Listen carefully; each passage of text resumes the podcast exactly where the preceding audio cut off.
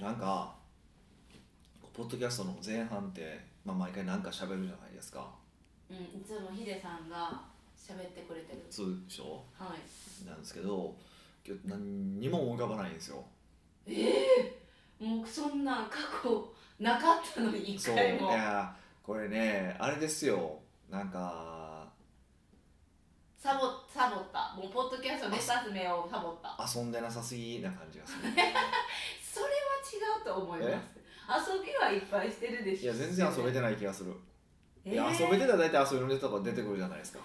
あー遊びが偏ってるんですかねさあだってウェイクサーフィンか、まあ、前回お話ししてたゴーカートはなんか根強いじゃないですか、ヒデさんの人生の中でまあそうですねあのあ分かった海外旅行もできないからじゃないですかえあのこの今このご時世だからはい何年も、やっぱ海外旅行って行けないじゃん行けないっていうかね行きづらいんですけど実は僕行く行こうと思ってるんですよ行くんですかええ行く 行くんですかはい実は行こうと思ってまして実はイタリアに我が故郷のイタリアに帰ろうかなと思ってるんでますけ たイタリアにって思いましたけど、まあ、ヒデさんといえばもうイタリアでどすもそんうねイタリア行きたいなと思っててなんですけどはいあのーまあ今あウクライナとロシアが戦争をしてるじゃないですかるねもうあんま報道されなくなったからあれ終わったんかなみたいな勝手いやにいやもう終わらないですけど 終わらせてたんですけどはいそうなんですよでそれでそのせいで飛行機があのーなロシア上空飛べないんですようんうんうんうんでイタリアって結構多いのが何フランスのパリかパはいリのドゴール空港でしたっけなが、んかそうですねあのーシャンゼリーゼ空港ドイツドイツのフランクフルトはいはいはい経由で行くうんんですよ基本的に普段行ってるんですけど、そのそっち周りの飛行機が飛んでないんですよ今えでもそこってロシア海え空上海上空上空上と空なんですか上空飛んでるんですってへえ知ら知らんかったんやけ どよかでったそうするとどうするかっていうと結局、まあもう一個の道があってルートがあってはいあのドバイ経由っていうのがあるんですよああいいじゃないですかドバイやったらそうなんですよでドバイにも行けるってこそうとでですよねすそうそうドバイ経由のやつがあっていや去年僕は、まあ、前回か去年じゃなくて前回はそのドバイ経由で帰ったんですけど、うんでそのドバイ経由しかないとうんでも当然ですけどあのもうそのヨーロッパなんて遠く行くんだだったらもうビジネスクラスしか行けないわけですよそのねふあのエコノミー乗ったことありますいやあるんですよあるんですよえヒデさんあるんですか僕あの初めてかあの遠く行った時にえヒデさんが初めてってどれ何歳ですかで30超えてからですよあれヒデさんあんまり海外旅行行ってなかったんですかその前一回サラリーマンの時にグアムは行ったことあるんですけどあ近い近いそうグアムは近いじゃないですか、はいでグアムは時時差もないし近いし、はいまあサラリーマンの時のうんその社員旅行だったんですよへえ社員旅行でグアムとか社員旅行でグアムだったんですよえ楽しめたんですかヒデさんあその時僕は足の骨折りましたよ足の え骨折ったんで正しすかく言うとこかかとの骨折りましど何をしてたあのーほらなんかああいう系のとこって言ったからなんかショーを見ながらご飯食べるみたいなのあるじゃないですかはいえなんか炎のなんか ああそうファイヤーショーそうそうまさにあれなんですけどファイヤーショー見ながらってやつあるじゃないですかであれ見た時あのファイヤーファイヤーショーが場所があのあれなんですよ水上のなんて舞台なんですよえ森の中とかじゃなくてじゃあ地水上あだからレストランやからレストランであのめ飯食いながら見れるんですけど、うん水の上の舞台なんですよへえ水の上の舞台で、まあ、真夏やから暑い、まあ、暑いじゃないであのもうそのファイヤーショーが終わった後ぐらいに何人か前出さされるんですよ舞台に上がってきてって上がってこいとであのだから全員にその、まあ、踊ってる人女性もいるじゃないですか、うんで女性が一人ずつついてその踊れと一緒におーおーおーおおであの1位だった人になんかなんかあげるよみたいな感じ、えそういうのを率先してあのサラリーマン時代でも出てたんですかまあ、出るタイプじゃないですかなんだろう当時あのあの当時はあれですよあの社員集会みたいなのがあって、まあ、2000人ぐらいいてる会社だったんです、やったんですもっとかな、うん、会社やってあの普通そのなんか出し物があるんですよ大体ホテルの違う宴会場で、まあうんうんうん集会終わった後にこうみんなでわーって酒飲みながらやるんですよでで出し物で大体こう新卒の女の子とかがこう AKB 当時だから AKB のダンスとか踊ったりとかするっていうのはつうんつな要は集団芸が通例だったんですけど、はい僕一人で当時流行ってた旗旗ヨークあるじゃないですかおえギター 侍ギター侍ギター侍、はあれが流行っててあの旗ヨークであの役員を全員切っていくっていうのをやって爆笑を重なったことがあるんですけ どい、いやそれ大丈夫です切っていってよかったんですか役員をいやまああの笑ってたんで一人めすかっちゃ怒ってたらしいですよ ね怒ってたけどクビにはならなかった、まあ別になってもよかったんですけどまあ、まあ、あの結局すぐやりましたからね度え胸すごいですね、えまあまあそんなことがあったんですよまあそれどうでもいいですよ、あでその時に、はいでまあそれはまあ置いといてそのどグアムに行あっでて足をなんでもあのかかとをなんで俺とか先聞いていいそうそうそういやその水上そのその世のその舞台なわけですよはいで踊れって言われるじゃないですか、うんうんまあ、当然まあこういうタイプですからはしゃいだとちょけるわけじゃないですかはいあのなんか、まあ、お面白ダンスの方にやっぱり行くじゃないですか、うんうんうんうんまあ、そうするとビリは誰やねんとうん、うん、あのその5人ぐらい出す前男出さされてビリは誰やねんって言ったら絶対俺になるじゃないですかはいちょけてるやつにならあのビリのやつの罰ゲームはその水上の舞台からあの水の中に飛び降りろとへいうのが罰ゲームだったんですよであのちっちゃい声でピョンって行けばいいからって、うんうんうんあの要はもう分かってるから向こうも、はいピュッて降り降り降りるだけやからっていうふうに言ったんですけど、まあ、それは当然もう面白く飛び降りたいわけですよもうバチャーンってなったろと思ってあの体中もうびちょびちょになったろと思ってさ足だけ飛ぶんじゃなくてねと思ったんですよなら思った以上にその水が浅くていやいやめちゃくちゃ痛いじゃないですかかとガーンって打ったんですよはいでそれでかかとの俺あの、まあ、折れ折れましてえ痛かったんですかその時えめっちゃ痛くてうわいったーと思ってえその時は痛かったけど我慢したんですよえなんで当然、まあ、空気も悪くなるし我慢するじゃないですか、はいうわいったーと思ってであの1日目なんですよしかもそれがでそうでグアム2泊3日間なんか3泊だからだと思うんですけどもうずーっと足引きずりながらとにかく病病院に行くわけにいかへんし行くほどでもなかったしはいで行かなかったんですよめっちゃ面白いで行かなくて、あのー結局日本帰ってきて「いや痛いなまあずっと痛いわ」と思って、うんどうしようと思ったら、あのー会社の横に病院があるんですよもうよかったですねあったじゃないですかあのスタバの横の病院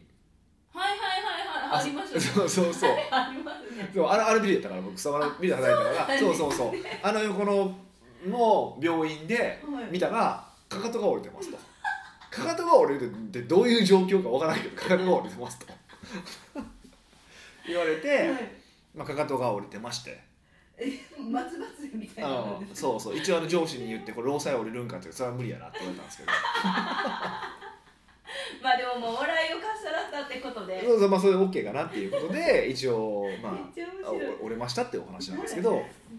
ちゃ面そ白いの話いやなんでこの話だっえあのビジネスクラスしか長距離はたああはいでそその時はだからまあもちろんサラリーマンの時ですからななかったんですいいよしそうみあのグアムは短いからエコノミーでそう全然でいいしなんかその後に僕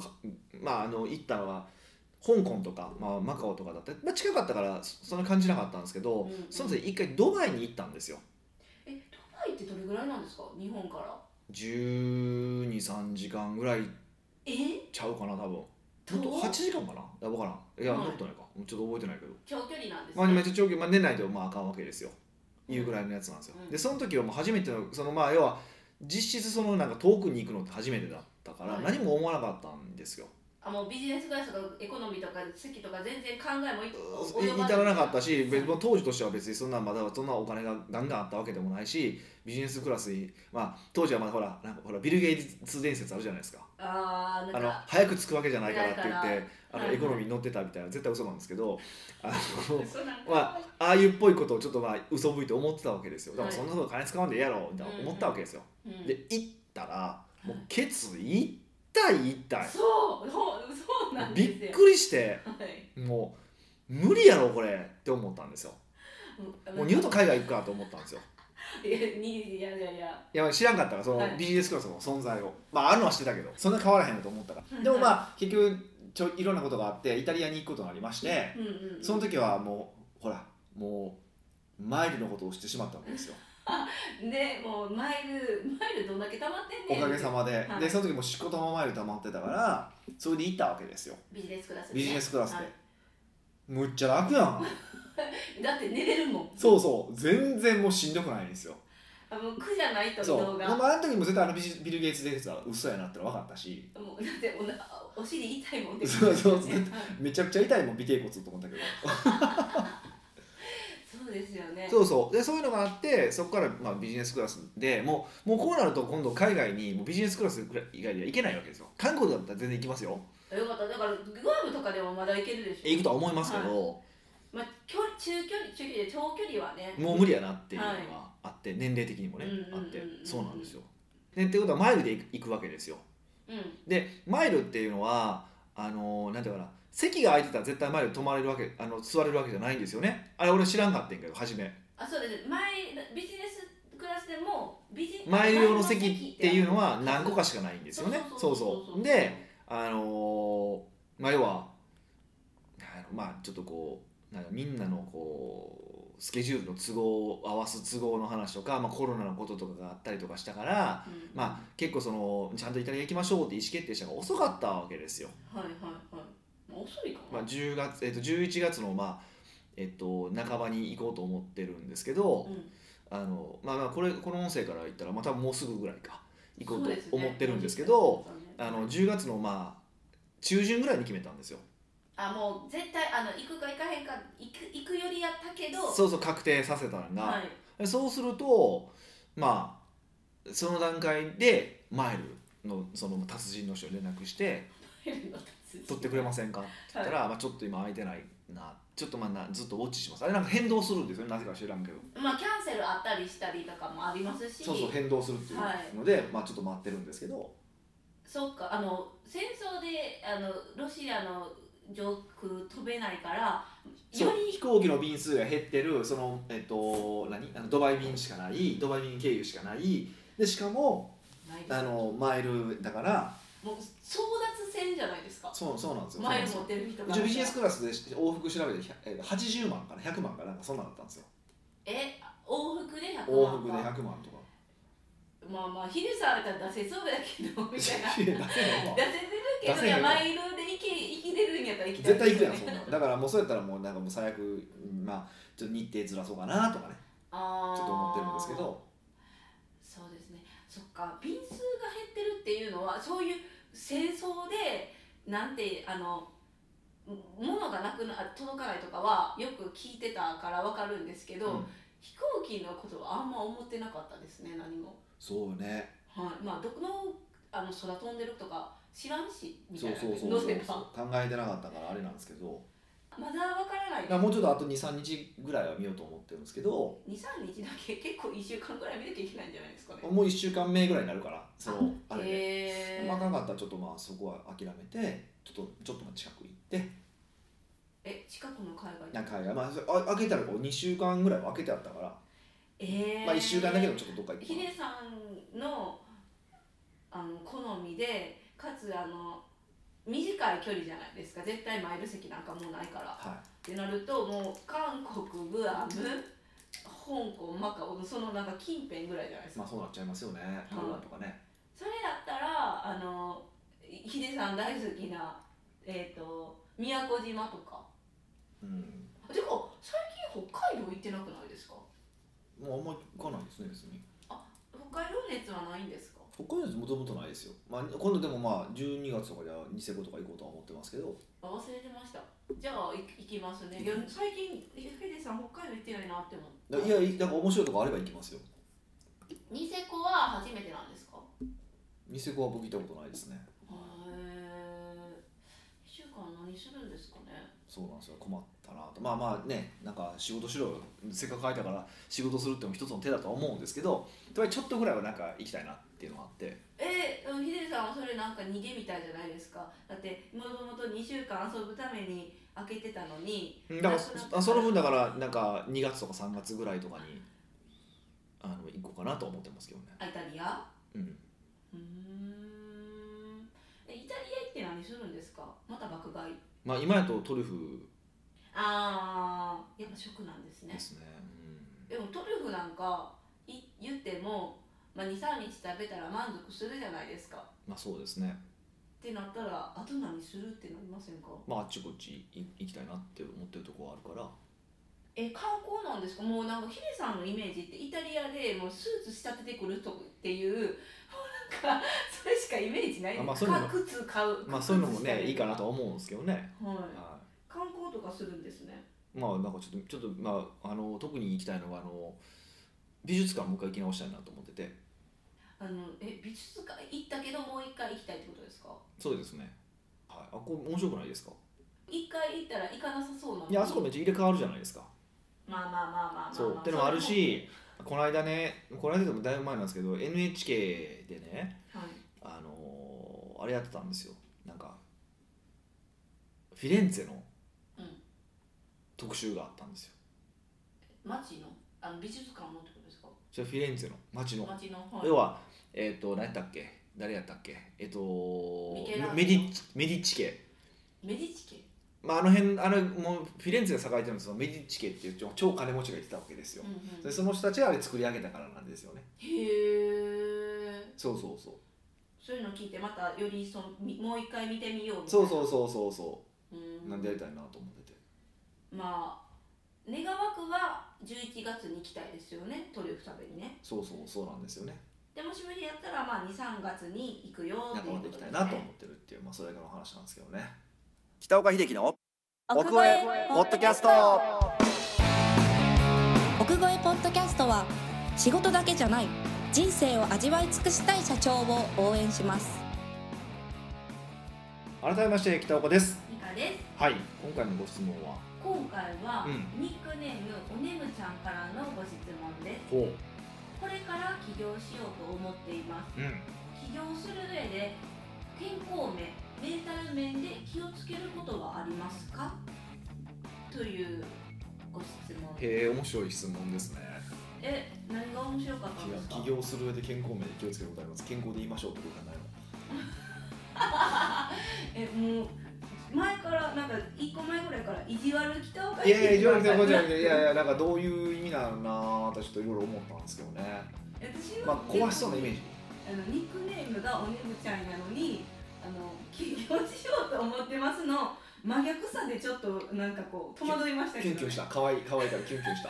いや全然えいやちょっとびっくりしたなんかここキレさん突っ込みそうやなって思ったんですけどそこは全然スルーやったまあそこは全然突っ込まなかったんですけあどなんか眠たいのに起業したいんやみたい ないやでもまあほんまビジネスする上で健康って本当重要ですよね自分に置き換えて考えた時に、はいこれから起業しようぜって思った時にえ健康面の心配ってするって今一瞬思いましたけどちょっと僕もそれ思ったんですよえだからなんかあのーこう企業に実はパッションを感じてないのかなとか自分でビジネスすることでパッションを感じてないのかなっていうああちょっとネガティブなんかねなんかこうやめたい理由を探してんのかなっていう感じをちょっとだけ僕も感じたんですよ実際どうかわかんないですよ単純になんかもともと体が弱くてあのでも起業したいからなんかどないかする方法ないかなとかなんかそういうふうに考えてるのかうんなんかその辺のちょっと前置きが分からへんからちょちょっとその辺は答えづらいなってのはあったんですけど、うんうんうんうんまあでも本当言えることがあってあとビジネスでうまくいかない人うまくいかない人の一つにあの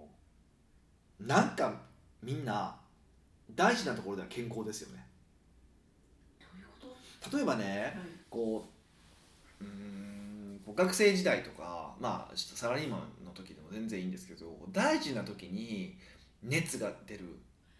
とか病気する人っていてるじゃないですか、うんなタイミング悪い人ってことですよねそうそうそうそうああいう人っていてて、うんうんうんああいう人はもうダメですよねえ起業してもうまくいかないですよねえ待ってくださいそれって自分では分からへんくなりタイミング運とかだもんみたいなと思ってるでしょ多分あれ運じゃないんですよもうその人の実力なんですよ僕からするとえもう運までもが実力とか言い始めましたはまあでも運はでも実力のうちだと思いますけどそう運引き寄せとかを含めてそうですけどあの、まあ、なんで風邪ひくのかとかなんで病気するのかっていろんな理由はあると思うんですけど最終的にその例えばちゃんと勝負してあの潜在意識的な話をするとちゃんと勝負をして、えっと、自分の実力がもう丸裸になってしまうのが嫌だうんで要は逆にね健康上の理由で欠席とかにしてしまったらうんあの本当は実力があるんだけどもって言い訳できるじゃないですかあーでじ、まあ、自分少なくとも自分の中では、はいその言い訳できる余地を残してるっていううんうん見方は一個できますよね、うーんまあままああそれがそうかってどうかって別の話ですけど、はいっていうのもあるしいやまあでもあの悪い人ってほんまおるからなえーでもそのなんかあの全員にとってめタイミングが悪いとあのタイミング悪いところがあるとかじゃなくて本当にそう間が悪い人っているじゃないですかなんでなんてこう同じ人物うんそうそうそうそんなんをそれも実力のうちとかって思うともうやるせない気持ちでいっぱいいっぱいになっちゃいままあね、だから少なくとも自分がその立場の人間なのであればもう自分の責任と思ってじゃあどうすればいいのか考えるしかないですよねす、えこの運までもをどう改革するのかみたいな感じですかそう僕からするともうそういうタイプの人とは一緒に仕事しないですしマジでえじゃあ遠ざけてるんじゃないですか僕は切りますえキリさんの立場からしたらいいじゃないですかだってそういう人来ていらんし、はあのね、そういうの引き寄されるかもしれんから、はいでもその例えば自分が運悪いや人だったら、はいえどうやだってそういう運持ってる人からは疎遠にされるし、うん同大成中年みたいな感じじゃないですかいや僕だったらまあ、うんまあ、一個は無理してでもやれよっていうのは一個ですよねまあ今のご時世その風邪ひいたから、うんね風邪ひいても休めっていうご時世にかわ、まあ、コロナのせいでこうコロナのおかげでというかせいでというか分からへんけど変わってきたじゃないですかはいだからそういう意味で言うとその時代に逆行するかもしれへんけどそこで、えっと涼しい顔をしてできるかどうかってすごい大事だなと思いますようーんなるほどサラリーマンとかの人に対してそれをおなんていうかなやれとは思わないし僕も言わないですけど自分でビジネスしたいっていうふうに思ってる人であれば、うん、とその芝居がをが自分でできるかどうかってすごい大事だなと思います。もう例えばそのうん気にしちゃう自分がた風邪やてなんかの解析とかあのセミナーとか例えば出席した時にはい、隠すじゃないですか、はいでもまあ金まき散らしてるじゃないですか、はってなると自分罪悪感に苛まれませい、んあかその罪悪感の話はまた別の話ですよ。ああいうもちろんそれは感じるべきだしだから本当は風邪ひいたらあかん話じゃないですか。まあ大前提は大前提はね、はいだからそれはそうなんですけど、はいでも少なくともそこであのなんやろうそうやってあの僕でも隠し通してしまえば誰が移したか犯人分かんないわけじゃないですか、まあ、これは申し訳ないけどもうオフレコみたいな話ですけど。あはい。もうまあ最低な話ですけどね、はでも事実そうじゃないですか、い。うんうんうんうん。っていうふうに考えればそこで気づかれないようにいや間の悪い人間と思われないように隠し通そうってするのはすごい起業家としては重要なうん。考え方生き方だと思いますけどねまあここぞとばかりのところですもんね。なんかこう全部の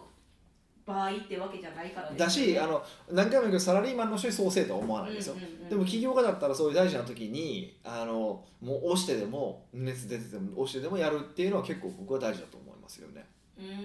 まあ、それとそのスタンスは大事って言い方した方がいいかなそうしなさいっていうつもりはないけどああ、す確かにスタンスは大事ですようね。んそのよく言われるのがそういう大事な時になんかこう、まあ、風邪ひいちゃうとかって間が悪いとか運悪いって言うじゃないですうんか、でもそういう潜在意識的にほんまは嫌やから自分でなっちゃってるんじゃないかっていう考え方もあるじゃないですか、うん、それは初め冒頭で話した話はそうですね、うんの時やったら本心ではやっぱちょやっぱやりたくないんかなややらん方がいいのかなとか悩みそうやなって思いましたまあそそれもいいんじゃないですか一個悩悩めば悩んだ上で結局どうどないしたいねんっていう話ですよね自分がこれから、そうそうそうそううんはそれでもこうで自分の運命を変えたいと思うのかいはねい、んどうしていきたいのかっていうのは、ね、それぞれ自分が決めなあかん話だしじゃあやっぱり起業家ってハングリー精神というかそういうなんていうかこうガッツはなかっただからだから少なくともなんていうか何が起こっても自分のせいにせなあかんから、まあ、よく言いますけどそのポストが赤いのも自分のせいやって話するじゃないですかっはいていうふうに思えるかどうかですよねうーん一番それがこう厳しいですよねまあしなあかんけどそうやって、まあ、厳しいとも思ってないですけどね僕はまあ、ヒ思わデないですさんはねあのもうそれが普通やろうと思うそうそうそうそう、はいあの、自分で起業まあそのスタンス自分で起業したい自分で人生の責任を取りたいっていう人であればうんでも何回も言うけどそれをあの自分の部下とかサラリーマンの人に押し付けるのはダメねうんうん全然意味が違うからそれは、うん、えちょえっと起業する上で健康面をき気をつけることって健康でいることみたいな感じなまあでのもそれを維持し続けるために何をするのかっていうことをちゃんと決めてちゃんとやり続けることですよねあーやっぱり結局そなんか適度な運動とか、まあ、結局健康の話になるともうだからまああの細かいこと言い始めたら気になるけど基本的に睡眠食事運動やからねそれ以外ないじゃないですかうんうんうんだからそこだけは絶対優先するっていうことかな睡眠と食事と運動ですよね、まあうん睡眠と運動はまああのできそうですけど食事って難しいですよねなんでえー、そんなん言われたらえじゃあ何食べたらいいってなっちゃうからうんいやもう健康的なあんまり害がある食事したらダメとかあるじゃないですかた例えばはファストフードとかは良くないじゃないですか体には食べない方がいいよねそうそうとかってなるとあの食べに行くのも億劫になってきそうやなって思うんですけどまあねある程度は気ぃつけなあかんやろうけどって感じまであすね、まあまあでもこの米と汁と梅干しとか食べとったらいいよみたいなあ いやまあそうそれでいいけどね意外とあの本当にねまあお魚入れて、えっと、米と味噌汁で相当ちゃんとバランスは取れてるらしいですからあそうなんですうねん実際にはうんじゃあ季節のさなかなでも焼いて食べて適度に焼肉食べてみたいなまあねある程度ね気にしうんうんすれば、まあ、食事に関してはどこまで気にすんねんっていうとキリがないのですけど、まあ、少なくとも加工食品はあんま食べないとかねうんいうところからでもいいけど少なくともその健康とかの活動っていうのを優先して入れてそこに後に仕事を入れていくみたいな形にすると一番いいかなと思いますけどね。うだんから僕なんかジムの予定だけさっきめっちゃさっきまで決まってるでしょあのそ予う定ですね表みたいなの分かると思うけどうんもうそそう言われたら健康面はまあなんか仕組み化してやればできるかなって思ったんですけど、うんメンタル面って何かあるんですかまあいやでも言ってもやっぱり結構やっぱ睡眠と特に運動に追う部分が多くてえじゃあ健康面もがあのできてたらメンタル面も網羅できてるよ的なある程度はねえある程度はある程度はうんじゃあカバーできない部分は何ですかえっととはいえその仕事がたっぷり溜まってきたりとかするとはいうわーってなるなるじゃないですか精神的に精神的に追い込まれやすくななっていくから、一個重要なのはあのーやっぱフォーカスすることですね今に今にフォーカスこうやっぱビジネスしていくとこれあれもやらなあかんこれもやらなあかんってことになるじゃないですかうんそりゃなで結果どうなるかというともういっぱい仕事が手元にある状態になるわけですようんもうそうするともうそこでこうメンタルが病んでくるとかってあるんですねうんうでんそのための方法論として、まあ、一個はちょっと仕事を捨てましょうとかそういう話もあんねんけどとはいえ、ね、自分でビジネスをしたらそういうわけにいかない部分もあるわけですよ起業したてってなんか忙しそうですうよんねそうそうそうそうすると何をすればいいのかっていうと、はいもう一個ずつ着実にこなしていくしかないわけですよねであれがあるこれがあるっていうふうに考えるんじゃなくてとりあえずちゃんと、うん、一個ずつ順番にもう目の前のことにフォーカスして集中するってこあとーいっぱいあるっていう状態だとわちゃわちゃが一個やってる間は何も考えない終わったら次行く次行く次行くっていうふうにやっていくとあのそのメンタルが壊れにくいですやっぱやりつつ他のこともちょっとうっすら考えてしまいますもあんねれが一番メンタルうんいヒデか,、いかれますからねさんはえっと最初からそうやってできたんですかこうフォーカスできたそこはそうですねなんかやらなあかんって分かってたから結構もう初めからタスクリスト書いてましたね今日一日何一日もそうだしもう未来も含めてんどんなことやるのかってことを書き出すってことをやりましょうって話は、まあ、2週間に1回からやりましょうって話はよくしてるんですけど、はい、それをしてるってことですよねやっぱ大事なのはうーんそれをすることによってしないいけないことも整理できるし何に集中したらいいのかも視覚的にできいるやもう目の前にそれれ目の前に書いてあることをやればいいいいからであれ何やったっけで考える必要がなくなるじゃないですか書いてあるってことはそうですね見に見な見りゃ分かるからそうそうそうってそうことですよねうーんまあそれもやったらできそうそれできると思いますよなね、うん感じですっていうことですねでまああとちゃんと運動食糖テストステロンも出るからこう鬱になったりとかメンタルやらないとかないしうんうん基本的にはね、うーうんんっていうそれだけだと思いますようんくいくかいかへんかっていう不安って起業したてってすごいあるなと思うんうん、ですそよ、れはずっとありありますね、うん、あ今でもヒデさ今んでもは潰れるかもしれないっていうあれはありますよまあまあまあそうですけどヒデさんはもう走ってるからなんか初期ってもっとあるじゃないですか不安がうんまあずっとありますよだからなんかの不安はそうですね、うんその不安との戦いもどう克服するんですかもうだってそんな消えないじゃないですかこの不安もうはそれも今に集中するしかないですよやることやるしかないじゃないですかやることもう邪念は捨てろといや要は心配したからといって結果は変わらないわけでまあね心配し損みたいなそうそうそううそうだからもうなんかやれることを一個ずつコツコツやるしかないよねっていうなんか普通の結論になっちゃいますよね、うーん残念なことにうんうんじゃあ考えない方がいいんですかねこのふあのどうどうなるまあ、少なくともなんか仕事すあのなんかこう計画立て立てる時とか考えていいんですよそうやって思うからこそ計画立てると思うわけだからシビアな、うんうんうん、あでもなんやろ仕事とかタスクをこなしてる時にそういう不安はあの日常かららずっとあり続けるのはダメなんですよ切り替えか要はあのそうですねあの人間からのね不あの不安とかで心が壊れるのかっていうとはいこれも科学的に解明されてて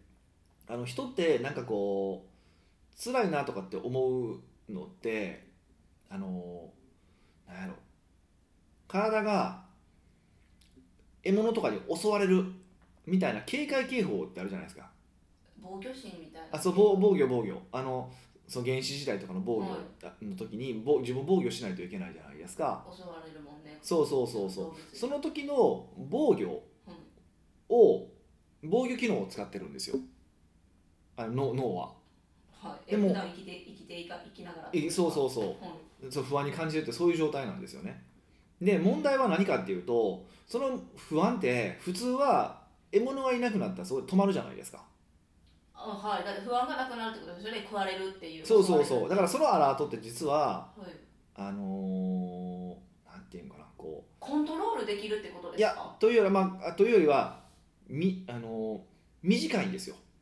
数分とか数時間で終わるんですよあその恐怖不安に思うそうそうその対象がなくなってしまえば終わりやから。っはてことは人の体っていうのはこうずっとその不安の状態に苛まれるっていうことってなくて実はいおーなかなかなかったんですよ。うんでも何かそのふこう起業すしたりとかするととか、まあ普段の仕事もそうですとかでずっとその警戒警報が鳴ってるわけですよ。はいもうバンバンバンバンそうそうそうそれって